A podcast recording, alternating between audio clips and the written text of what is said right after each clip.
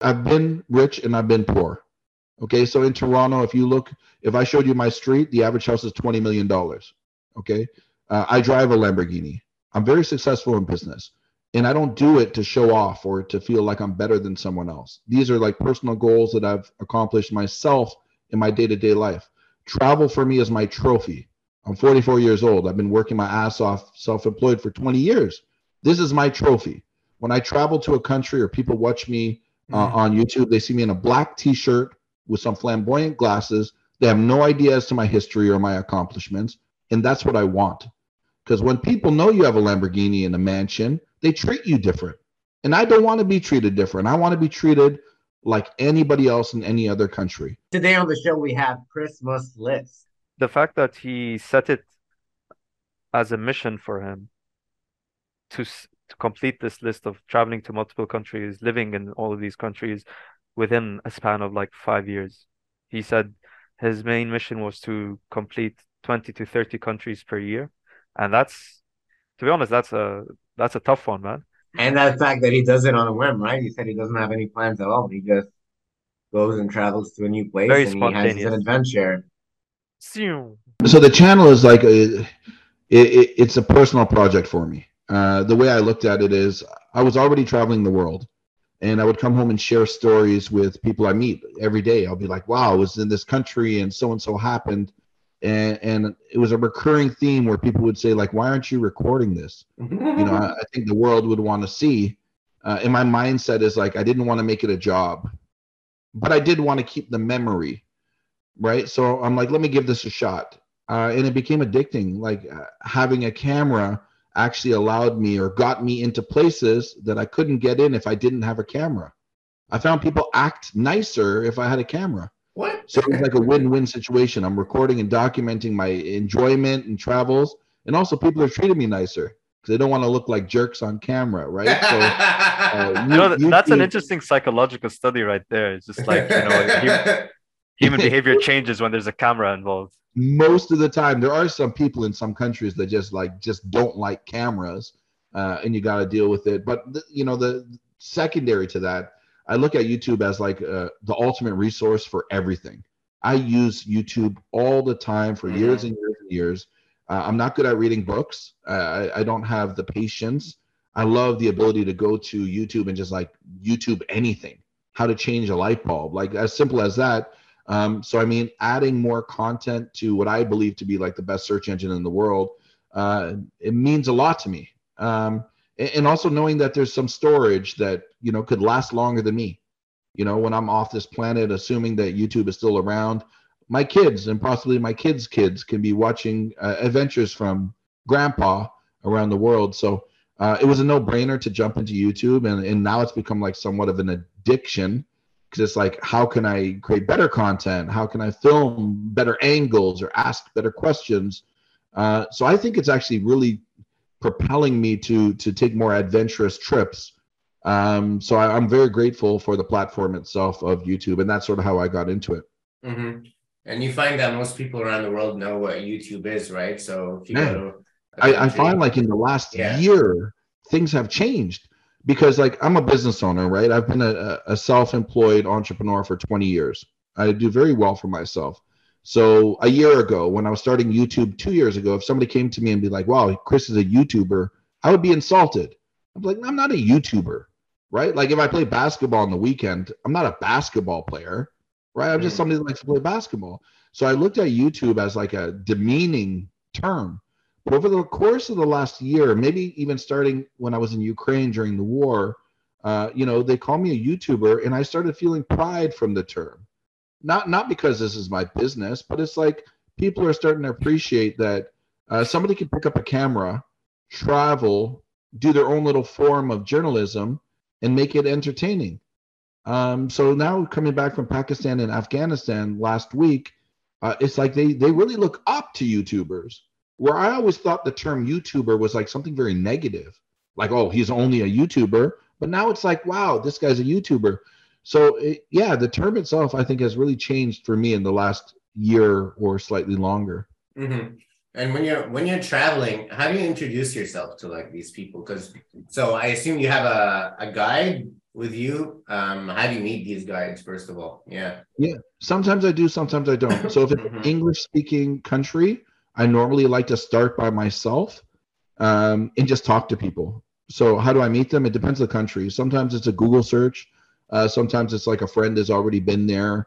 Uh, there's another website called like uh, Tours by Locals, where they're not traditional tour guides, but they're people that know the area.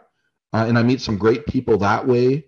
Um, it, it really, the answer really depends on the country that I'm in.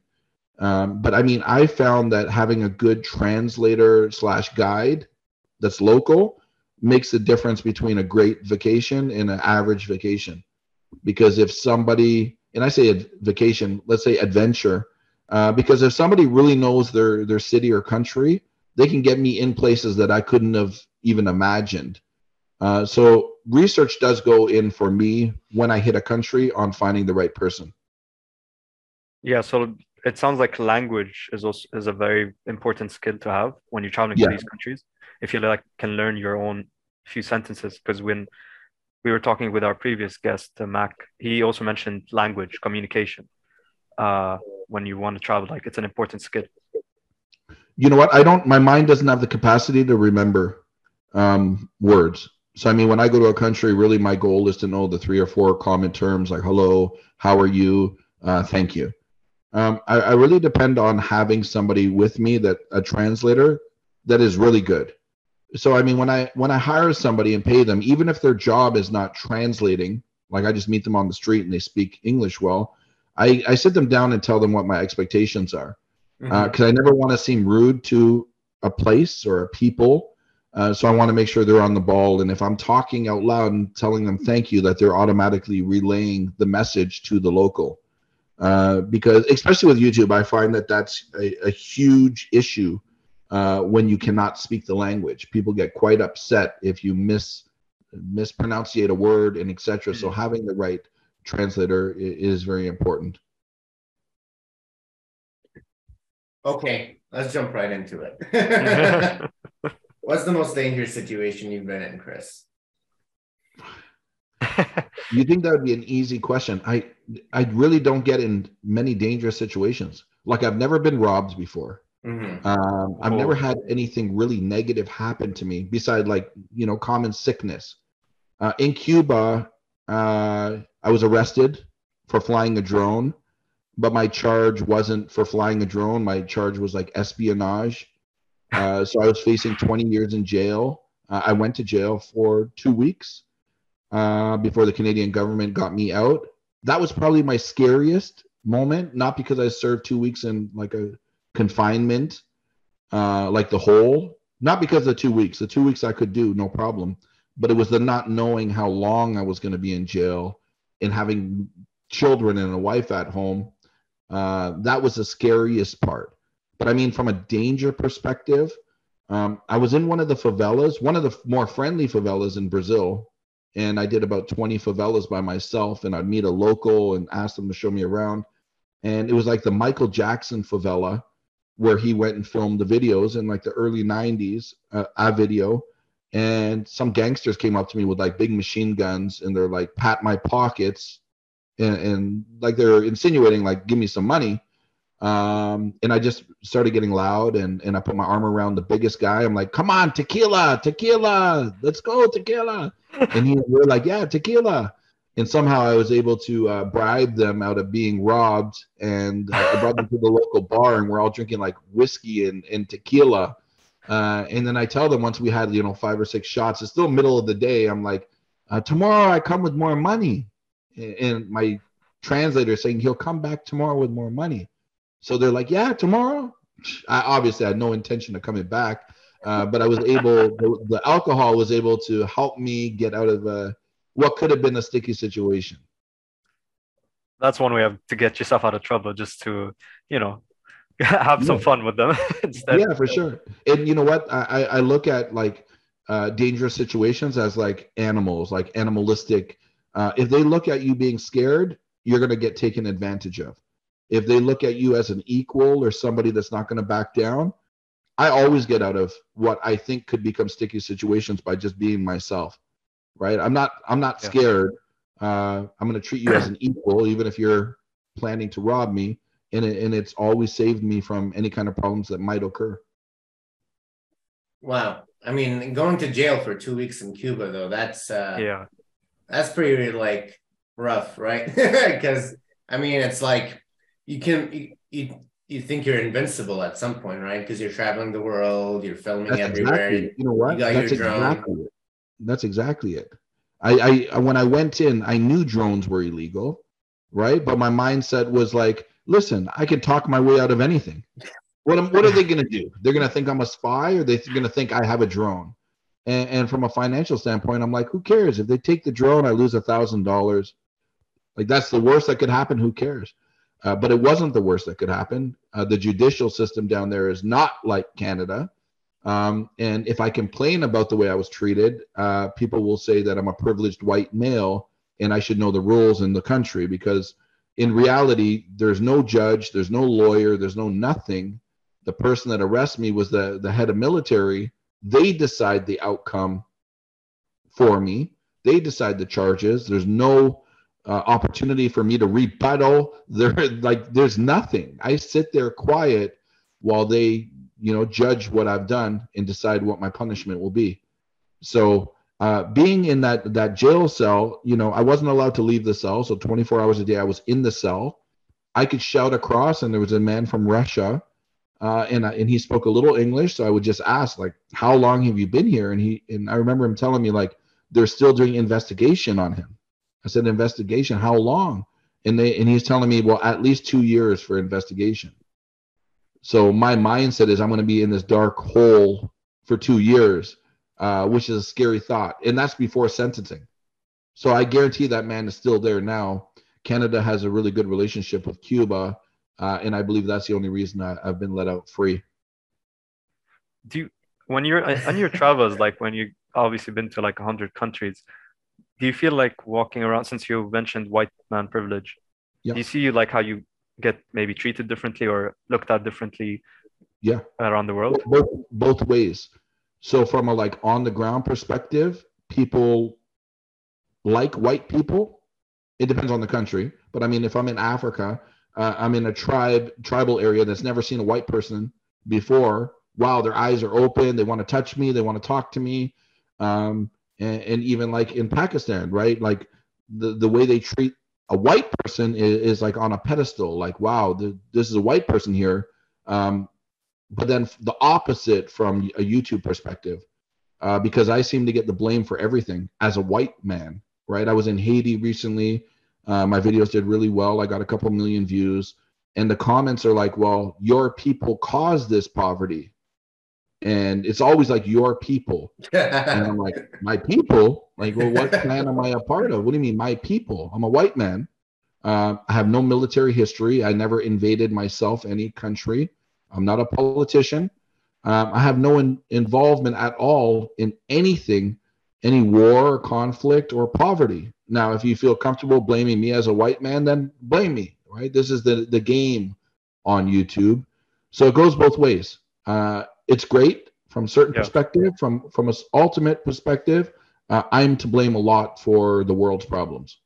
Me personally. I think I think people fail to uh, differentiate between the term between the the white man and like the individual they're speaking to, because they yeah. blame all the responsibility on the white man, but the white man is like a collective, and then you as an individual you come and you're you obviously have your own personality. It's not like you attribute to the group of white men just because you mm-hmm. look like them. Doesn't mean you right. are. You know, I'm not participating in like any party that's like protesting yeah. and being like, let's invade uh, Afghanistan. Like, I'm not pro anything.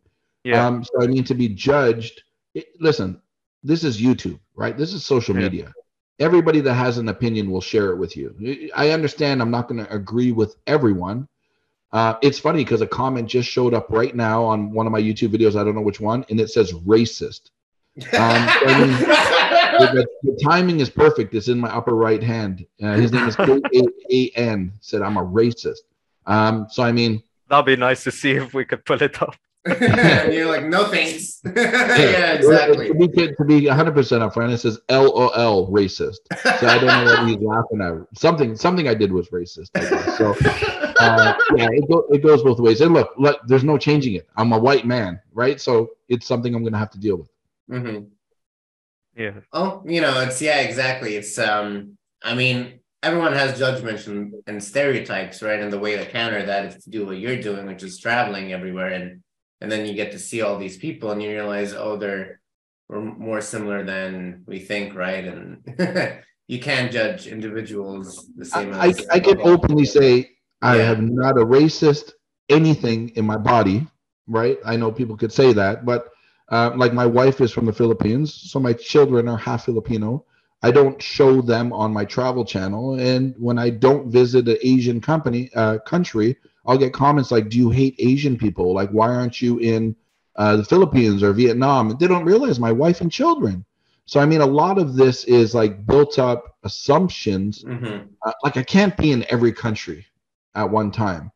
So if I visit three black countries in a row, it's not because I hate white people. It's because I just traveled to three black countries. Like yeah, people exactly. find a reason to be upset, and mm-hmm. you know, who really, I'm a 44 year old man nothing that they say can upset me. Yeah, I'm who cares? A joke, right?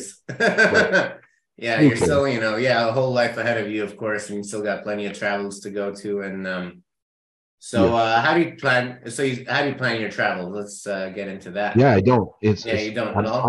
I don't know. You know what? I, have met quite a few travelers on my adventures, uh, and I know they really pre plan. Uh, but the truth is, I don't plan at all.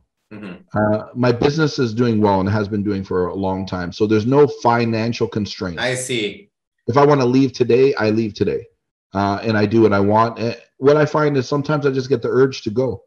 Um, so I mm-hmm. mean, it's it's very disorganized for others, but for me, it's like get a one way ticket to somewhere, and that might end up somewhere else, uh, and who knows how long I'll be there. So it's all nothing I do is like backpacking or frugal or couch surfing not at all. Like I'm I'm I'm going as a tourist. I'm staying in the best hotels most of the time when available. Uh, I don't take first class flights, but I take a flight wherever I want to go. So there's no planning at all. Mm-hmm. And um, how do you know when to come back? Right? If you but you book a one way yeah. trip. My body knows it. Like, traveling. Afghanistan, I was just gone five and a half weeks, and it was too long for me. Like I enjoyed my time there, but I missed my family. So normally four weeks is like my cap. And I stopped losing, like I lose motivation. You know, when you're shooting YouTube videos and I'm trying to shoot one to two a day, I need to be upbeat and enthusiastic. And the moment I stop having that passion, I'm just tired. I don't want to be creating videos. I don't want to show myself as like a sad guy traveling. So I, my body just knows when the time is right to head home. And what's the longest you've stayed in one country? Uh, well, like before I met my wife, eight months, I, I moved to Jamaica for eight months. Um, as a younger guy, where I had the energy, um, but I mean, most of the time when I'm in a country, I, two weeks, two three weeks. But if I love a country, I'll I'll return often, sometimes multiple times per year. Oh, and like, wow. do you, do you think the lo- the longer you stay, like, it affects your connection, obviously, with the yeah. country? So, yeah, sure. would you say maybe Jamaica is one of your top choices? No, no, that was, that was no. when I when I was a rookie. That was brutally honest. yeah, no. Uh, I want to go back to Jamaica because when I went, I was like 20 years old, so it was a long time ago. Uh, I find now, as an experienced traveler, I get more out of a country. So I think if I went back to Jamaica for two weeks right now, I would get more out of it than I did when I was 20 years old and not knowing how to travel properly. Um, okay. But I mean, the longer I stay in a country, definitely the more I like it, like the country. Because if I didn't like it, I would just leave. And there are countries I, I go to and I, I have this expectation, but it's it's not the expectation, so I just leave. So and obviously, when you were younger, the planning might have been different, or was yeah. it the same uh, no, style, same technique? Yeah, when you're broke, you have to plan. You have to save. You have to plan. You got to ask the boss, "Can I get time off work?" Yeah. Uh, I don't need any of that anymore right? I don't need to do that. So it, it's changed my whole the whole process of traveling. How old were you when you started? Like the, the whole traveling, traveling, the whole traveling strategy. Yes. Well, Jamaica was when I was 20 years old. So my first trip alone where I'm not going to a hotel, where I'm going like to stay in the actual village and rented a house when I was 20.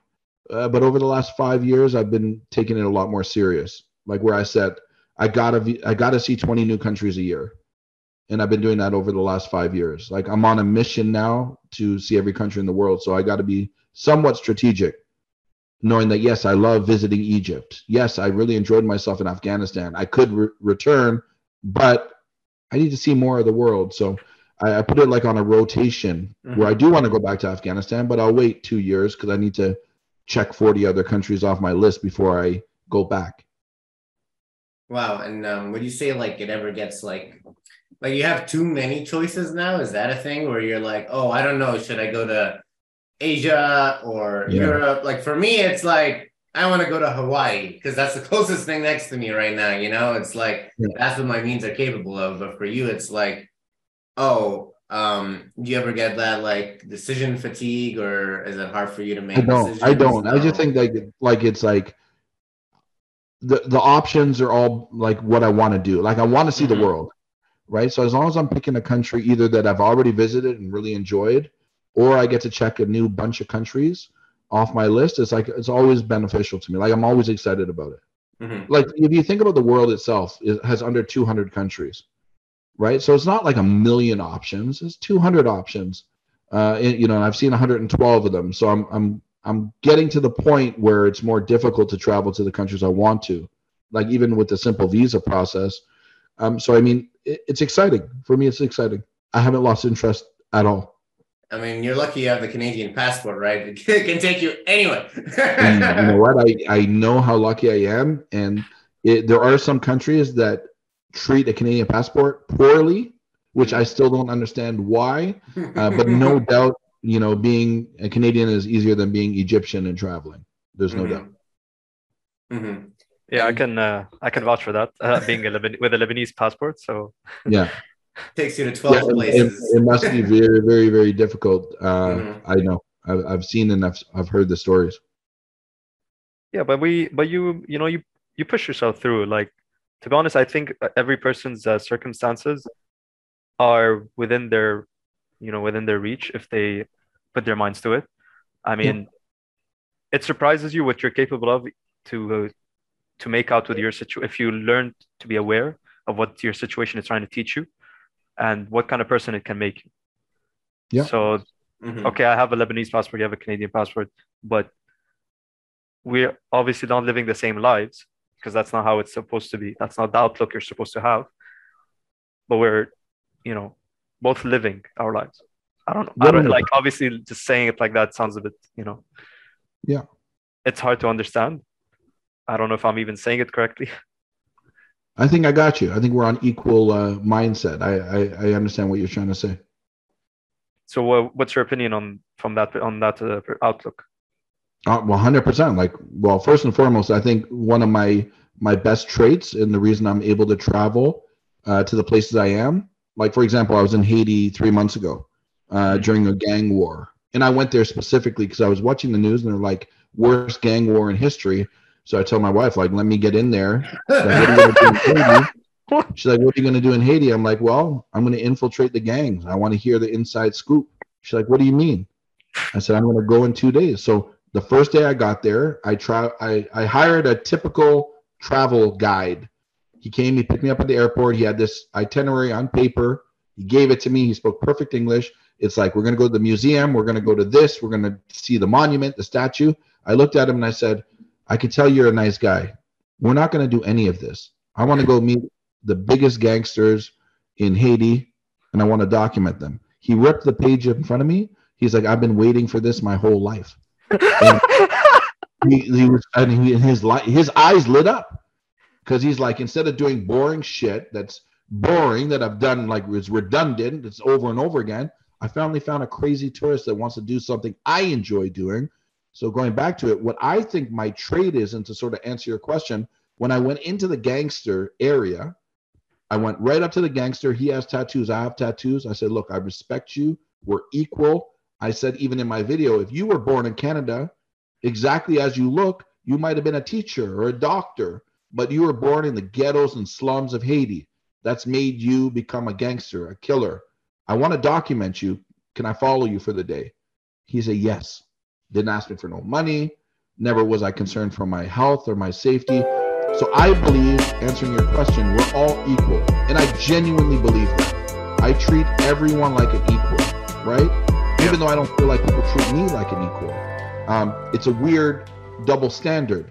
But I'm, I go into these places and I treat people, drug addicts, criminals, killers. I don't I don't appreciate the fact that this guy's killed 13 people, right? I, I don't want to boost him and say that this is the type of individual that I want to surround myself with. But for the limited day or two that I'm with him, I'm going to treat him like a human and I'm going to understand why he's had to do what he's had to do in his lifetime.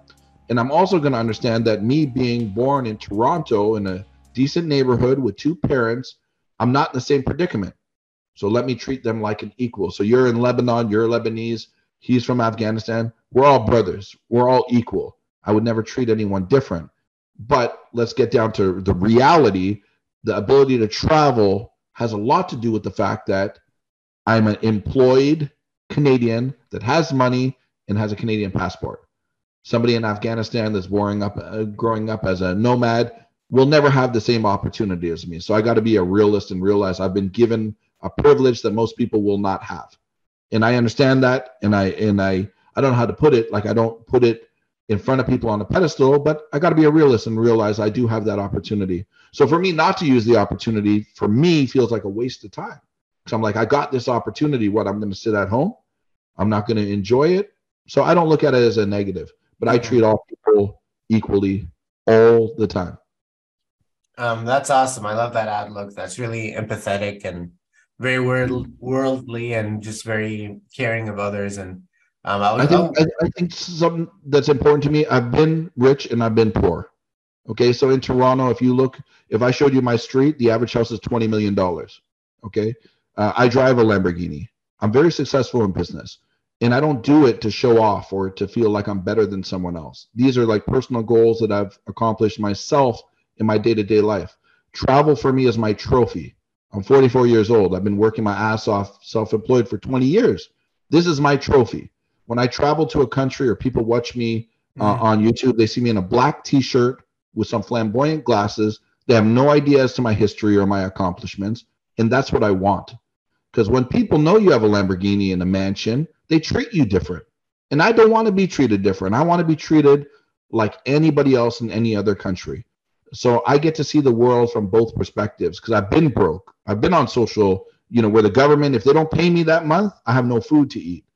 So I think it's not about just being empathetic to people. It's about understanding that we're all humans. I'm not no different now as a millionaire than I was when I was broke.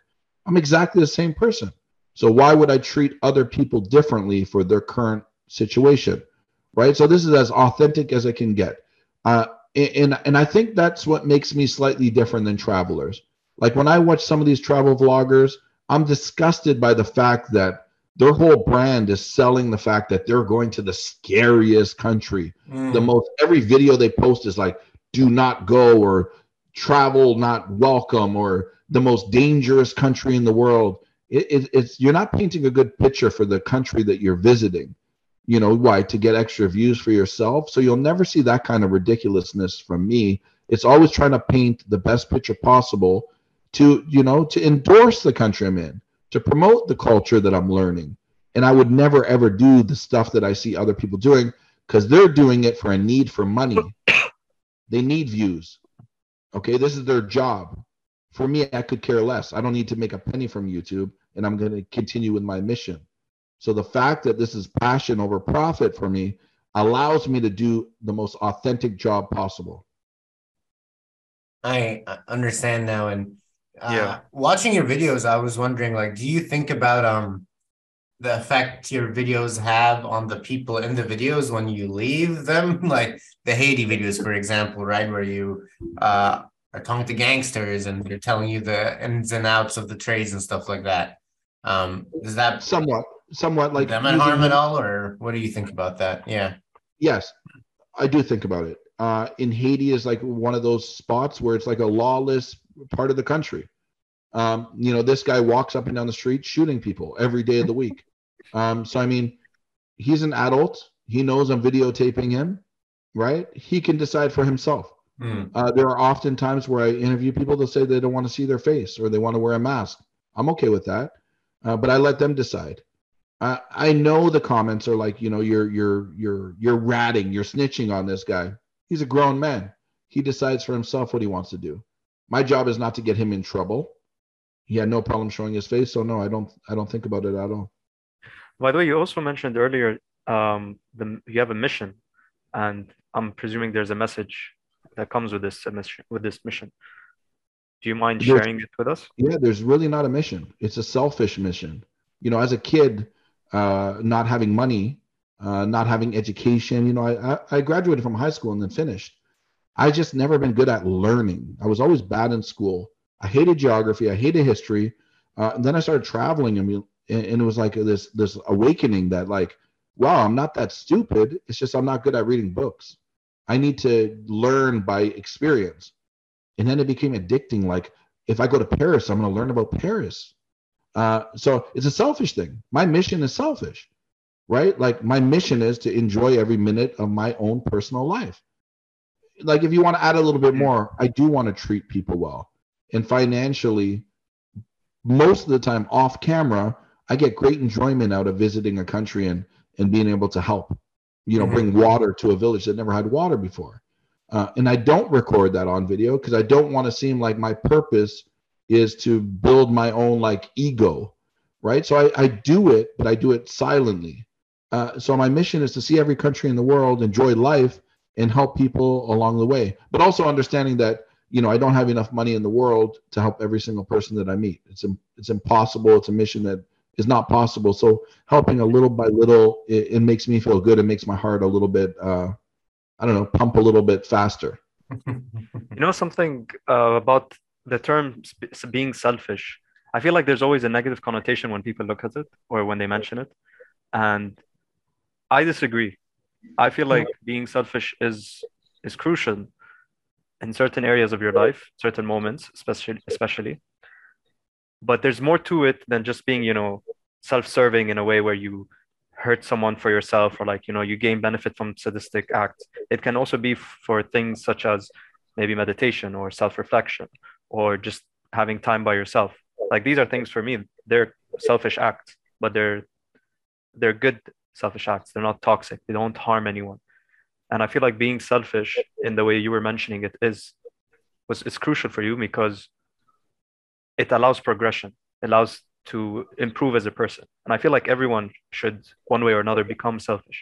And it's not an ego thing at all from i i would say. You got to put so, the mask on yourself before you put on the mask on the person next to you. Yeah exactly. Yeah you have, to, you have to take care of yourself yeah no I, am with you uh, so yeah 100% like my, my selfishness is, is in no means or ways uh, intended to hurt anyone else, uh, or I wouldn't be selfish because then I'm a very unselfish person. Uh, when I say selfish, I mean taking the, the time, as you mentioned, from a personal standpoint. You know, I run a busy business where my normal work day is running around with 30 people, uh, meeting deadlines. I need time away. Even as a husband, I love my wife, I love my children, but I need a time away. I need a time where I can just relax. And although I don't meditate in a traditional manner, my meditation is sitting on a mountain somewhere and relaxing and taking my mind off of work or taking my mind off the day to day struggle of running a successful business. So I, when I say selfish, I just mean that I care a lot about myself. Okay. And I care a lot about what I do in this world. So I do need time alone. And, and that's sort of the path that I, I've decided to build for myself where work really hard, take a trip work really hard, take a trip. Uh, and and you know what? It's more than that. When I come home, I'm so motivated to work because I just took weeks off. Mm. You know, I don't hate work. I actually enjoy work. Uh, that when I come back, I'm rejuvenated, motivated, and I think I bring more to the table off a little hiatus where I'm traveling somewhere, and, and I'm more productive that way. So it works best for myself. Of course. Right. And sorry, I just want to talk about this part is meditation like you said meditation for you is like sitting somewhere quiet and peaceful on a mountain for example well yes, most people would think meditation is like sitting in a Buddhist stance and just like closing your eyes and humming. But it's different for everyone because people have to find their style of meditation. It's not the same for everyone around the world. Like for me, I actually just like to lie down on the ground and just close my eyes, just relax. I feel like very connected a way when I do that, like I'm part of the earth or something like that. I'm not I'm not joking by the way. I know it's it sounds very funny, it sounds weird, yeah. but it's something I do and I really enjoy. Plus just sitting down and like not having everything stimulating turned off and just listening. I end up listening to just my thoughts and that's me meditating and you know self-reflecting in the moment. Yeah. I think you're right, and I feel like deja vu because I've had this conversation with somebody that was really into meditation, and they asked me that exact question, like Chris, what do you feel as meditation? And my answer was somewhere along the lines of like it's different for everyone. Uh, for me, it's like sitting in silence and just whatever it is. I don't have to have my eyes closed, but my eyes could be closed. I'm definitely into touch. There's something magical to me about touch. Um, so, like, I mean, if I'm in Egypt I definitely spend time to sit on the pyramid where I can where I'm my like with my clothes are touching the pyramid, but my hands need to touch. It's some to me something very very strong, and I'm also a strong believer in like aura. Yeah. So like when I'm around somebody that has like a positive aura, um, although it's not a meditation, it's something that like I don't know. It's almost like a it's a video game where like I get special human powers by being around people that are genuinely good and I feel like I have a good sense of somebody, even through like a camera. If you're a bad person with bad intentions and a bad history, I feel like I'm very good at being like, wow, this guy's a not a good person to be around. And I also like become magnetized to people that are positive and high energy. So when I'm traveling, uh, and, and you asked earlier, like, how do I find like a translator? I'm not looking for the best guide or the best translator. I'm looking for a good person that I actually want to be around and learn from during my you know short duration of time within their area. Catching vibes noticing the the vibe huge, of a person. huge. yeah for yeah. sure for sure. No I, I love that part because i tend to also apply my approach to people the same way.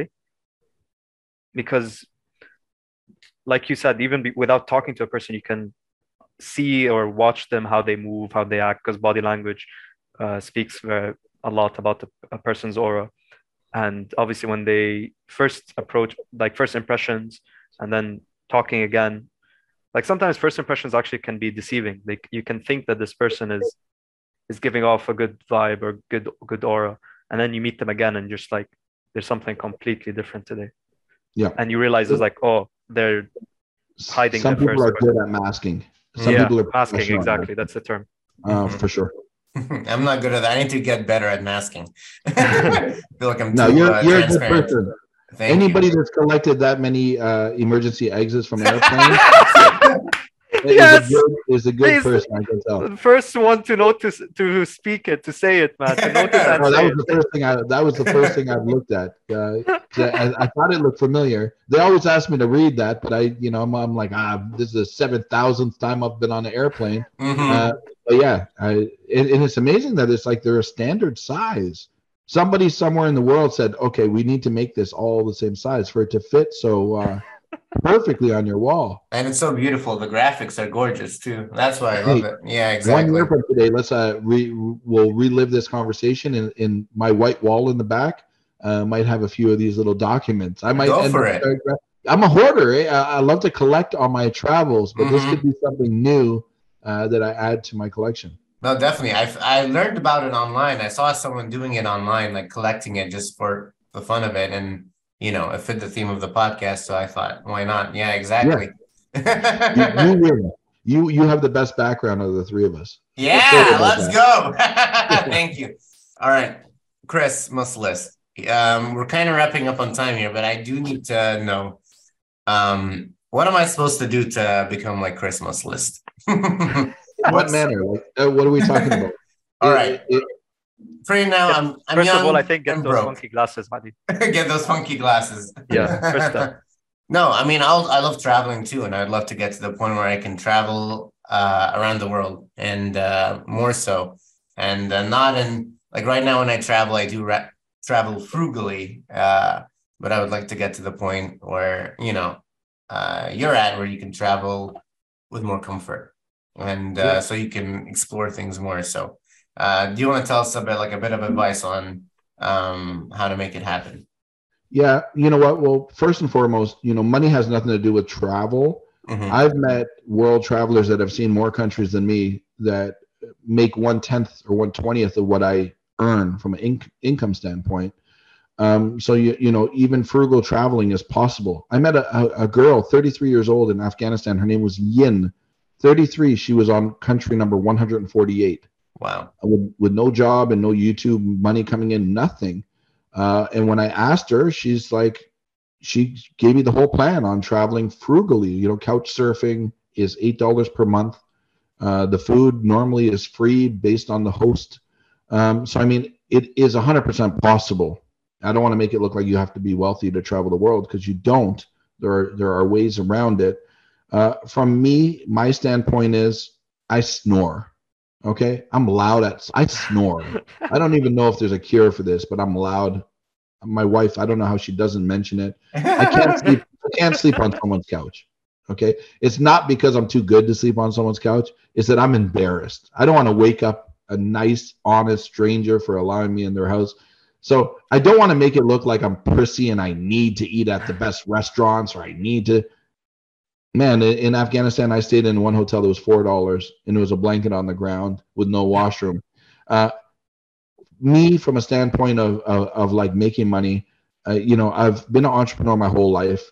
Um, from birth, I just felt like once again I wasn't school smart or book smart, but I always had the gab for selling. Uh, it's something I enjoyed, and the way I always worked best in life was like work hard and reward yourself. So I've always, always, always treated that. And my rewards often, you know, once I bought the cars I wanted to, uh, my reward is like travel, um, you know, because I have everything. I have the flashy stuff already. Um, now, what is that for somebody else, or what, what, what words of encouragement can I give? It's like if travel is something that's important to you, you'll find a way to make time for it, and you'll find a budget to do it. It might mean sacrificing other things, uh, but I mean it's 100% doable from a business standpoint, uh, like I'm just a strong believer of like you have one life to live, right? Like I, I need to do the best I can in this world, and that does not include me working for somebody else. Okay, I I need to financially have the ability to take care of my family and do everything in the world that I want to do. Um, and, and I don't feel any shame in that. Money has been my motivation for years and years and years. Uh, and it's got me to a place now that I can enjoy it and, and I can do the things I've always wanted to do. I think for each person, you got to sort of find out your why. And if your your your why is to buy a big house or a car or to travel the world, you then have to reverse engineer success and figure out what is it going to take for you to reach that why. Is it going to mean that you're going to sacrifice or work hard for the next 10 years of your life, three jobs? Uh, you know, could be that, or it could mean taking a risk and starting your own business, or it could be starting your own podcast uh, and putting out 10,000 episodes before one does really, really well. Like I came across your, I never told you this. I came across your podcast when I was in Kuwait because I was like trying to find a rapper in Kuwait because normally I look at rappers uh, and I, and then I'll be like sort of invite myself to their neighborhood. So I'll like find like an underground rapper, be like, hey, I'm in your city or your country. Can you show me around? Because rappers just seem to know shit, right? so that's how I found you guys. I found a big guy. I don't even remember his name with tattoos, and he's I'm a rapper from Kuwait, but I'm not living in Kuwait, uh, and that's how I found you guys. Um, so yeah. I got completely, completely off topic, uh, but I mean, just being persistent and consistency. Like my my my slogan is like consistency wins all the time. You know, I, I've created like 70 videos on YouTube. The first 50 of them nobody watched, and then all of a sudden I went to Haiti and, and started getting millions of views. I see. Um, so I mean, it's just through consistency. It's just about keep doing the things you enjoy, understanding that at some point, if what you're doing is authentic and good and enjoyable, other people will catch on. And, and just eliminate time from the equation. You don't set a goal that you need to blow up in the next six months or a year. Do what you enjoy doing and just do it and do it and do it. And eventually it will work out for you. Incredible. Um, Saeed, any last questions before we wrap up here? I I wanted to go to the point of like I completely agree with what you're saying in the end. it's it's such a cool thing where you just if you just keep putting the effort and putting the work in, it doesn't matter what it is, what we are doing. Eventually, it's just gonna blow up because like like you said, if we do ten thousand episodes and then one blows up, that's it. That's you know everything's just authentic. Authenticity, you know, people yeah. can tell if you're doing it as a job or you're doing it for fun. Mm-hmm. Exactly. Right? All it takes for you to do is one huge interview with one huge celebrity, and it mm-hmm. completely changes everything. Your loyal fan base just goes through the roof. So it's just yeah. consistency.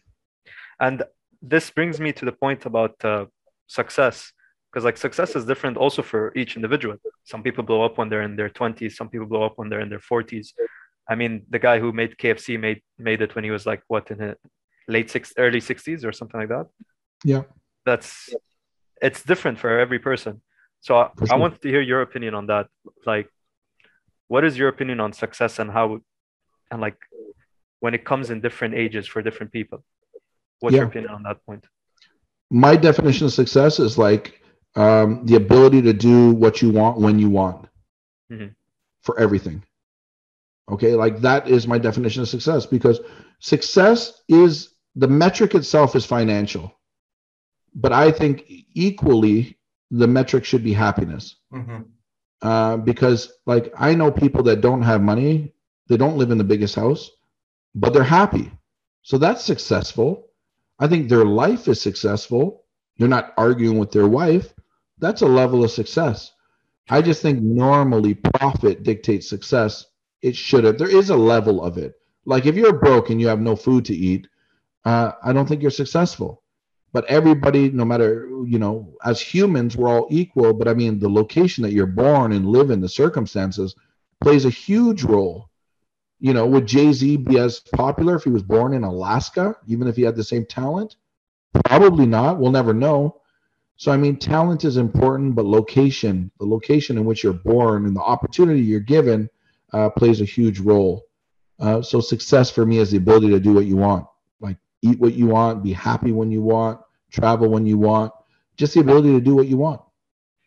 Um, before we end, Ali, I just maybe I would actually disagree with you on this point about location, because for me, location doesn't necessarily, you know, affect how your success is going to be. It, like, it's not a, a fixed variable. It's something you can change, because you can have people that come from like, like for example, Malala came from Afghanistan, and now she's one very popular person, spokesperson, and uh, very influential figure. So, but she didn't come from like a similar, from like a first world country. Okay, so I'll rebut my rebuttal. Yeah. Okay, you're picking one person. Uh, let's say there's 40 million people in Afghanistan. Mm-hmm. You're picking one person that's been successful. Now let me do the opposite. Okay, let me say that uh, I was in a nomad community of 250 people in Afghanistan. What is the likelihood that one of those children that have no school, no education, no food, no future becomes somebody of success? Like what what is the likelihood versus uh, a child that's born in New York City uh, to a middle class family that has all the opportunities at school, equal rights, learning, to say that little girl that's in the nomad has equal chances or even a chance as realists like as a real human being i know there are people on planet earth that have zero chance at success. Zero. Parents are drug dealers drug addicts in jail uh, homeless.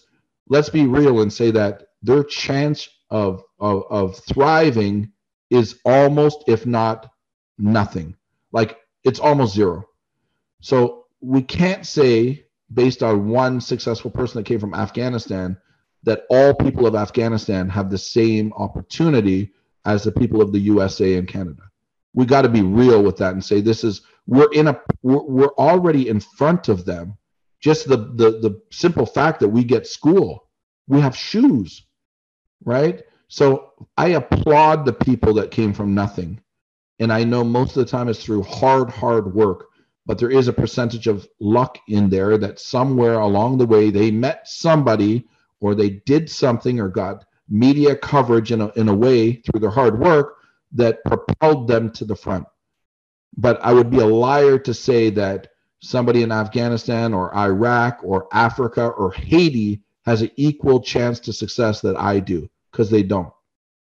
And I'm okay with disagreeing with you, and I'm okay with us both having our own opinion. You know, the fun of conversation is, mm-hmm. uh, you know, doing this. Um, I'm of course you're open to it, but I've met people that that are very very intelligent that have no hope because simply either the way they look or the location they live in. Wow. Yeah, no, that's uh Chris knows, man. Just listen to Chris, right? Yeah. Chris, why do what's your list about? Christmas list. What's up? What are you Yeah, it's like a bucket list, right? It's mm like your, you know, the, the things you want to do before you die is your bucket list. I never really understood a bucket list. Um, I just remember when I was a kid, uh, you know, instead of, you know, my parents saying, put together your Christmas list, you know, your list of things you want for Christmas. It was always put your Christmas list together. Oh, uh, so, you know, like a, as an older person, my Chris must list is just like the must things I must do uh, before I, I leave planet Earth.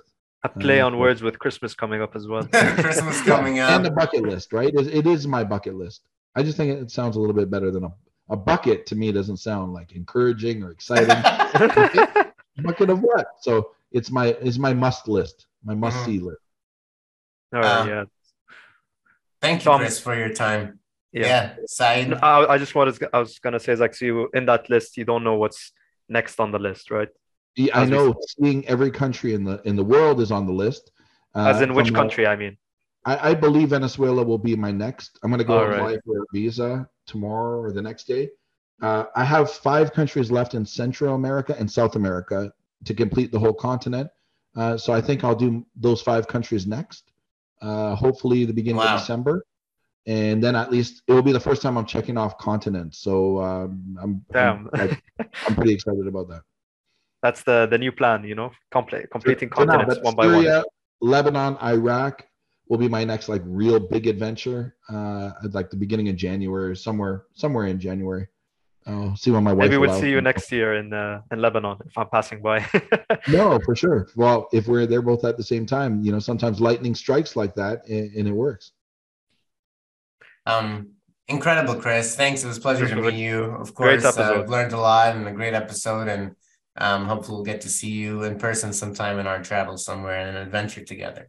Yeah, um, for sure. Well, well, let me take a moment to say thank you guys uh, very much for the opportunity uh, it means the world. Um, in having a good, genuine, just, just like a conversation uh, exactly. with people that are high energy.